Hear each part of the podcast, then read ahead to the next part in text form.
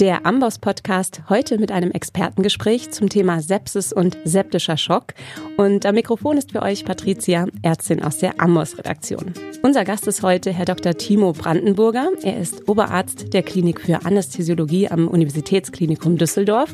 Und ich freue mich sehr, dass Sie heute hier sind. Herzlich willkommen. Einen schönen guten Morgen von mir. Guten Morgen. Der ein oder andere Zuhörer kennt Sie vielleicht schon, weil Sie sind ja auch als Referent der Amboss Live-Veranstaltung unterwegs. Antibiotikatherapie im klinischen Alltag. Die haben Sie, glaube ich, für ungefähr einem Jahr ins Leben gerufen und die wird sehr gut besucht und steht auch bald wieder an, am 14. März in Düsseldorf. An wen richtet sich denn die Veranstaltung und worum geht es genau dabei? Die Veranstaltung haben wir eigentlich damals in Düsseldorf ins Leben gerufen aus der Erfahrung des klinischen Alltags, dass wir einfach nur Basics mitgeben wollen an junge Ärzte. Das oft gar nicht so einfach in dem Dschungel von Wissen, was es ja zu dem Thema gibt, klar zu machen, was ist eigentlich das, was ich brauche für meine Arbeit im klinischen Alltag? Also welche Bakterien sind denn relevant? Welche Antibiotika sollte ich denn vielleicht kennen und was ist nicht so wichtig? Und wie kann ich das Wissen, was es ja gibt, was auch in jedem, jedem Studenten und Arzt vorhanden ist, auch im klinischen Alltag anwenden? Also eigentlich wollen wir nur an einem Tag das klinisch Relevante rüberbringen mhm. und Sicherheit schaffen in dem Thema. Mhm. Also das Ziel ist es nicht, Mikrobiologen auszubilden in einem Tag, sondern wirklich den Assistenzärzten Wissen an die Hand zu geben, wie sie frühzeitig die Sepsis erkennen können. Ähm, die nächste Veranstaltung findet, wie gesagt, schon bald statt, am 14. März. Wenn ihr euch anmelden möchtet, dann geht doch auf die Internetseite go.ambos.com slash Antibiotika-Fortbildung. Da sind noch einige letzte Plätze frei. Der Schwerpunkt unseres heutigen Podcasts wird ja die Sepsis und der septische Schock sein, ein sehr relevantes Thema, auf das Sie auch in Ihrem Live-Seminar eingehen und zwar sehr interaktiv mit Fällen. Alle Fälle, die wir, die wir behandeln, sind Fälle aus dem klinischen Alltag. Da geht es um einen Patienten, der im septischen Schock zu uns kommt und anhand des Falles gehen wir dann ganz exemplarisch durch, was sollte ich vielleicht als, als Background-Information haben, was ist wirklich wichtig im Bereich der Diagnostik. Mhm und was mache ich vielleicht auch therapeutisch und warum ist es so wichtig, das auch alles ganz, ganz schnell zu machen? Wir sprechen gleich nochmal über das One-Hour-Bundle im Bereich der Sepsistherapie dann auch. Und das ist eigentlich ein exemplarischer Fall aus dem Alltag, anhand dessen wir das, was wir gleich dann auch noch besprechen können, einmal mhm. Miteinander und auch in Kleingruppen dann interaktiv durchgehen. Dann würde ich sagen, starten wir direkt mal. Erzählen Sie uns doch von dem Patienten, der ja inzwischen auch sehr berühmt ist, wie Sie mir im Vorgespräch erzählt haben, einen amerikanischen Jungen, korrekt? Mhm. Ähm, was war denn sozusagen bei ihm der klinische Hintergrund? Ja, diese Geschichte ist sehr traurig. Man kann das im Internet auch nachlesen. Es ist ein, ein, sehr berühmter Junge inzwischen, ist Rory Staunton aus New York, ähm, Kind irischer Einwanderer, der in New York Basketball gespielt hat und sich einen kleinen Scratch, eine kleine Risswunde am Arm zugezogen hat, dann schon abends relativ fiebrig und nicht so ansprechbar war, dann im Emergency Department in New York wieder nach Hause geschickt wurde mit Paracetamol und ähm, dann später wieder eingeliefert wurde und dann allerdings schon so schwer erkrankt war, dass er an der Sepsis gestorben ist. Es hat mhm. dann sehr, sehr hohe Wellen geschlagen in den USA. Inzwischen gibt es eine Foundation von der Familie gegründet zu dem Thema Sepsis, septischer Schock, um einfach mehr, mehr Aufmerksamkeit in der Gesellschaft generell, aber natürlich auch unter, unter den Ärzten ähm, zu vermitteln. Und ich benutze diese Geschichte, die sehr traurig ist, die man auch nachlesen kann, geben Sie Rory Staunton bei Google ein, dann kommen Sie auf die Homepages. Benutze ich sehr gerne, um auch die Definition, die neue Definition der Surviving Sepsis Campaign von 2016, um die auch zu verstehen. Ja, vielleicht können Sie uns die auch noch an dieser Stelle genauer ja. erklären. Ja, das Problem, wenn, wenn wir über Sepsis und die Sepsis-Definition reden, die aktuelle Definition lautet, Sepsis ist eine Organdysfunktion aufgrund einer dysregulierten Immunantwort auf eine Infektion.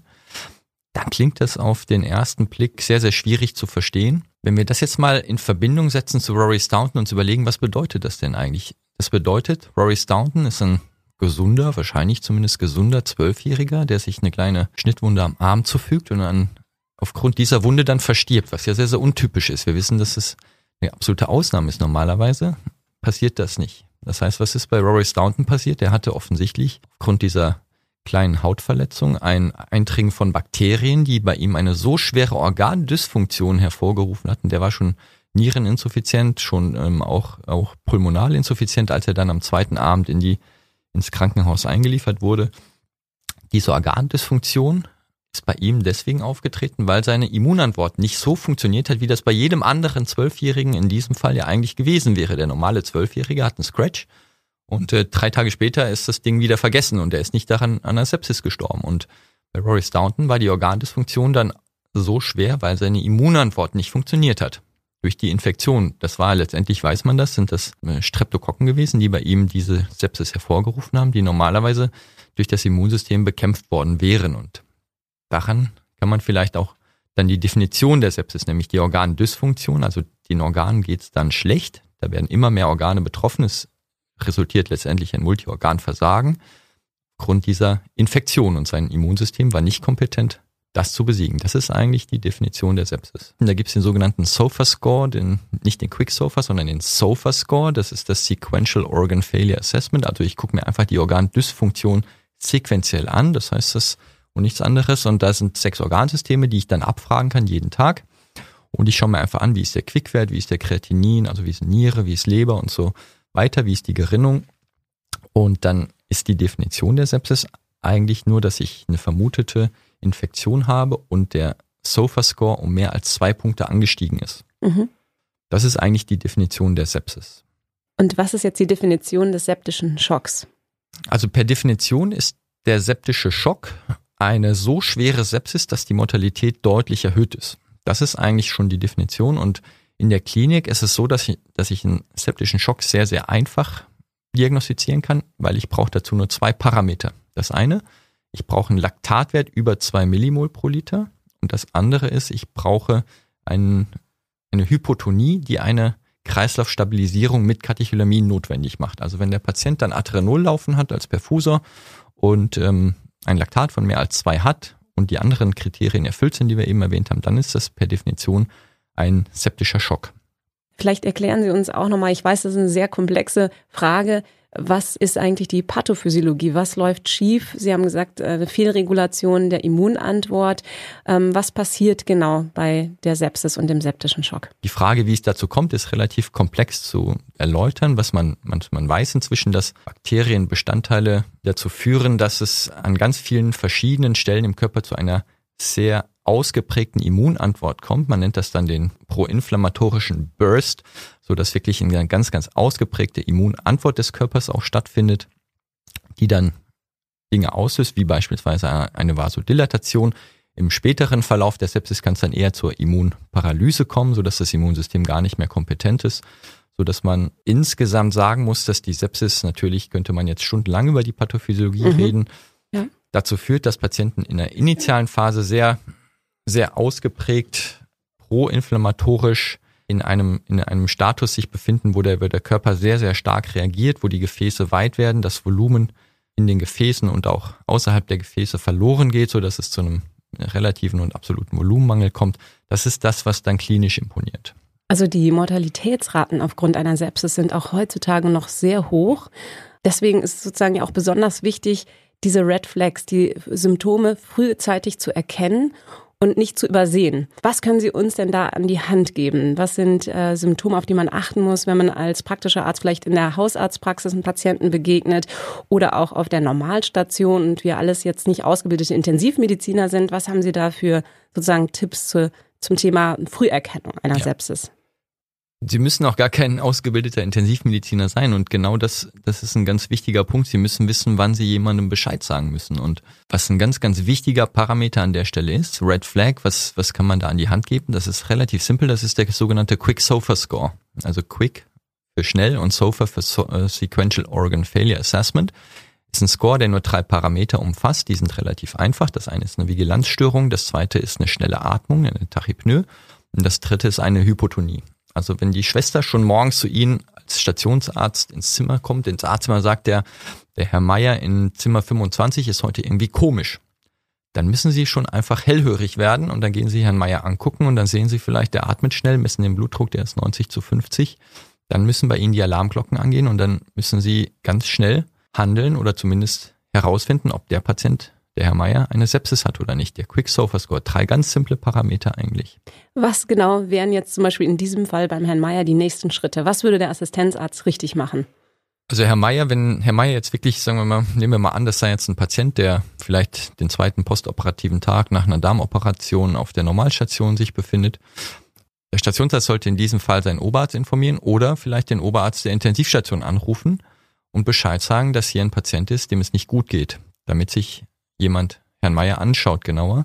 Und die nächsten Schritte wären sicherlich, wenn er wirklich eine Sepsis hätte, ihn auf die Intensivstation aufzunehmen mhm. und das sogenannte One-Hour-Bundle durchzuführen. Bevor wir auf das zu sprechen zu kommen, äh, wäre noch mal ganz kurz spannend zu hören, wie also der Assistenzarzt informiert den Oberarzt und wird jetzt schon mal Blut abnehmen. Würde er dann auch eine Blutkultur abnehmen und was denn sozusagen würde er genau kontrollieren im Laborbild? Was wären so Parameter, auf die er einen Blick werfen muss? Bei Verdacht auf Sepsis wäre es absolut wichtig und eigentlich auch Goldstandard, dann Blutkulturen so zeitnah wie möglich abzunehmen, definitiv vor der ersten Antibiotikagabe. Und zum anderen ist es natürlich schon auch wichtig, dann verschiedene Parameter im Blut zu messen im Labor. Das zum einen Blutbild. Es kann ja sein, dass der Patient eine Leukozytose oder einen Leukozytensturz vielleicht sogar hat. Dann das CRP als C-reaktives Protein. Das andere wären Procalcitonin, das PCT. Bei uns in der Universitätsklinik würden wir dann in dem Fall auch noch das Interleukin 6 messen. Das ist ein sehr, sehr früher Marker der Sepsis ist und dann stark hochgeht und natürlich sollte auch schon mal eine Gerinnung angeschaut werden, weil auch da kann es zu Störungen der Hämostasiologie kommen, was ich zum Beispiel dann an einem verminderten Quickwert sehen kann. Mhm. Und jetzt vielleicht kommen wir dann auf dieses One-Hour-Bundle nochmal zu sprechen. Also der Patient äh, zeigt äh, Frühzeichen einer Sepsis, wird verlegt auf die Intensivstation. Was passiert dann? Ja, entweder wird er dann direkt verlegt, wenn, wenn das jetzt nicht zeitnah geht, dann ist es natürlich wichtig, dass der, der Arzt, der das jetzt gefunden hat, was super ist, dass er dann auch schon mal das One-Hour-Bundle auf der Intensivstation anfängt. Wir haben ja eben schon gesagt, was gehört ja. eigentlich dazu? Das ist eigentlich relativ simpel, das sind Blutkulturen. Dann sollte er Laktat messen. Es gehört dazu, dass ich Volumen gebe, das kann man machen. Also Patient hat ja wahrscheinlich noch einen venösen Zugang, dann einfach mal kristalloide Lösung im Schuss geben. Das empfohlen sind mindestens 30 Milliliter pro Kilogramm Körpergewicht. Das ist schon, sind schon mal zweieinhalb Liter bei einem 80 Kilogramm schweren Patienten.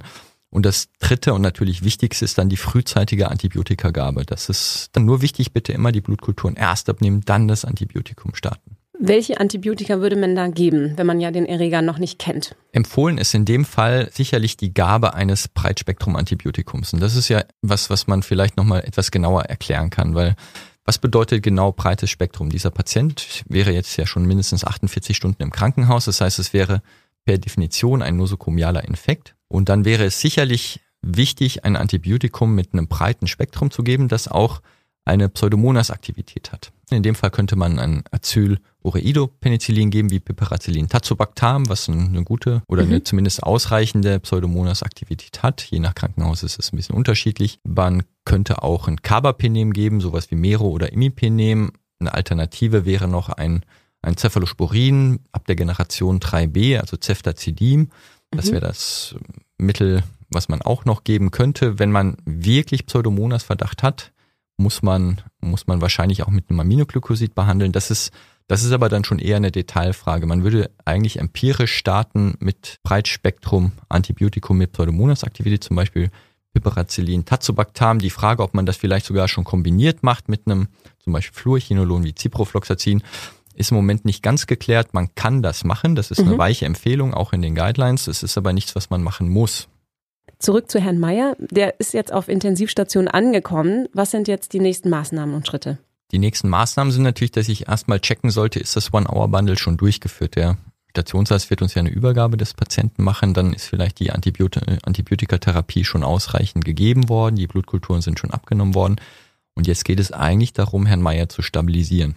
Also Kreislaufstabilisierung, dass ich Volumengabe fortführe. Das sind ja immer noch diese 30 Milliliter pro Kilogramm kristalloide Lösung, die ich dann gebe. Zum anderen, wenn das nicht ausreicht, was ja in der Regel klinisch dann doch die Realität ist, dass es mit Volumengabe allein nicht, nicht zu stabilisieren ist, dann würde ich auch sicherlich eine Therapie mit einem, mit meiner vasoaktiven Substanz machen. Und da ist eigentlich das Noradrenalin, die First-Line-Substanz, die empfohlen wird von der SSC. In der Regel würde es dann darauf hinauslaufen, dass der Patient noch mit einem zentralvenösen Zugang und einem arteriellen Zugang versorgt wird und dann über den zentralvenösen Zugang auch mit einer kontinuierlichen Noradrenalintherapie versorgt wird und darunter sollte sich der Patient dann hoffentlich stabilisieren.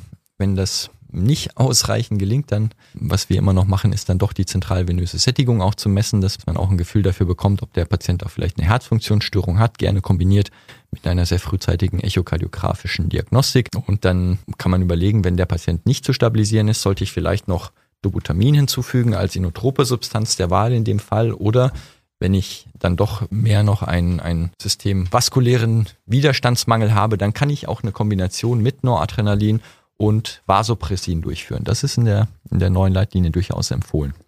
Wie finde ich denn jetzt am ehesten die Ursache für die Infektion und wo der Erreger überhaupt herkommt? Also was sicherlich ein wichtiges Thema generell ist, ist das Thema Fokus. Ich muss mir als behandelnder Arzt Gedanken darüber machen, wo kommt der Infekt her. Klar, wenn ich eine offensichtliche eitrige Wunde am Ellenbogen habe, dann ist es äh, offensichtlich, aber das ist in der Regel nicht der Fall. Das heißt, ich untersuche den Patienten sehr gründlich. Wenn ich dann keinen sicheren Hinweis auf den Fokus habe, denke ich darüber nach, ob eine Bildgebung Sinn macht. Jetzt in dem Fall bei Herrn Meyer kann es natürlich durch, durchaus auch ein abdominelles Problem sein, so dass ich frühzeitig auch über eine CT-Bildgebung nachdenken muss. Und ähm, neben der Fokussuche ist dann natürlich auch die Fokuskontrolle ein ganz wichtiges Thema, weil selbst die beste Sepsistherapie ähm, daran scheitern würde, wenn der Fokus nicht ausgeschaltet ist. Vielleicht zum Abschluss nochmal die Frage, warum eigentlich die Mortalitätszahlen an Sepsis oder septischen Schock in Krankenhäusern zu sterben immer noch so hoch sind. Ja, selbst unter Studienbedingungen sterben ja 50 Prozent der Patienten am septischen Schock und auch die Zahlen an sich sind ja alarmierend hoch. Wenn wir denken, wir, wir reden sehr, sehr viel auch in der Presse über die dreieinhalbtausend Verkehrstoten, die wir ja natürlich bedauerlicherweise zu beklagen haben in Deutschland. Im Vergleich dazu sterben 60, 70.000 Menschen pro Jahr in Deutschland an einer Sepsis oder einem septischen Schock, was mhm. eigentlich eine alarmierend hohe Zahl ist. Und vermutlich ist, ähm, natürlich müssen wir Ärzte besser werden, aber generell, glaube ich, ist auch eines der Probleme darin begründet, dass wir einfach oft zu spät die Sepsis wahrnehmen, zu spät dann behandeln und ähm, da an der Stelle sicherlich noch besser werden können, weil wir wissen, mit jeder Stunde, die wir verlieren, steigt die Wahrscheinlichkeit, dass der Patient verstirbt, deutlich an. Was sind denn da nochmal Ihre ja, äh, Take-Home-Messages für unsere Zuhörer, ähm, die vielleicht eben nicht auf der Intensivstation tätig sind, sondern vielleicht auf Allgemeinstationen gerade arbeiten oder in der äh, Praxis? Wie erkenne ich eine Sepsis früh genug, dass man noch handeln kann? Ja, die Take-Home-Message generell ist eigentlich nur, denken Sie dran, dass es das gibt. Immer dran denken. Und wenn die Schwester Ihnen sagt, dass der Patient heute anders ist als gestern, dann, dann müssen Sie einfach hellhörig werden, weil das kann durchaus sein, dass da eine Sepsis im Hintergrund steht und dadurch die Vigilanzstörung dann auch erklärbar ist. Und als wichtigste dem Take-Home-Message eigentlich für Sie, dass Sie den Quick-Sofa-Score auch in der Klinik dann anwenden, dass Sie wirklich gucken, wenn der Patient vigilanzgestört ist, wenn er schnell atmet, wenn er dann auch einen schlechten Blutdruck gemessen hat, dass ich dann daran denke, dass das eine Sepsis sein kann. Mhm und die weiteren Schritte zumindest veranlasse. Sehr gut. Dann sind wir jetzt schon am Ende unserer Sendung angekommen und ich bedanke mich ganz herzlich an dieser Stelle bei unserem Experten, Herrn Dr. Timo Brandenburger, für sein Kommen aus Düsseldorf hier zu uns ins Amboss-Studio nach Berlin und lade euch nochmal herzlich dazu ein, euch anzumelden für das Live-Seminar, das er bald referieren wird. Und zwar in Düsseldorf am 14. März von 9 bis 17 Uhr. Ähm, Antibiotikatherapie im klinischen Alltag. Meldet euch an unter go.ambos.com slash Antibiotika-Fortbildung. Oder ganz einfach unter www.ambos-live.de. Dankeschön. Dann wünsche ich Ihnen noch einen schönen Tag und wir sehen uns dann auf Ihrem Live-Seminar. Tschüss. Alle Infos zum Podcast und der Amboss Wissensplattform findest du auch unter go.amboss.com slash podcast.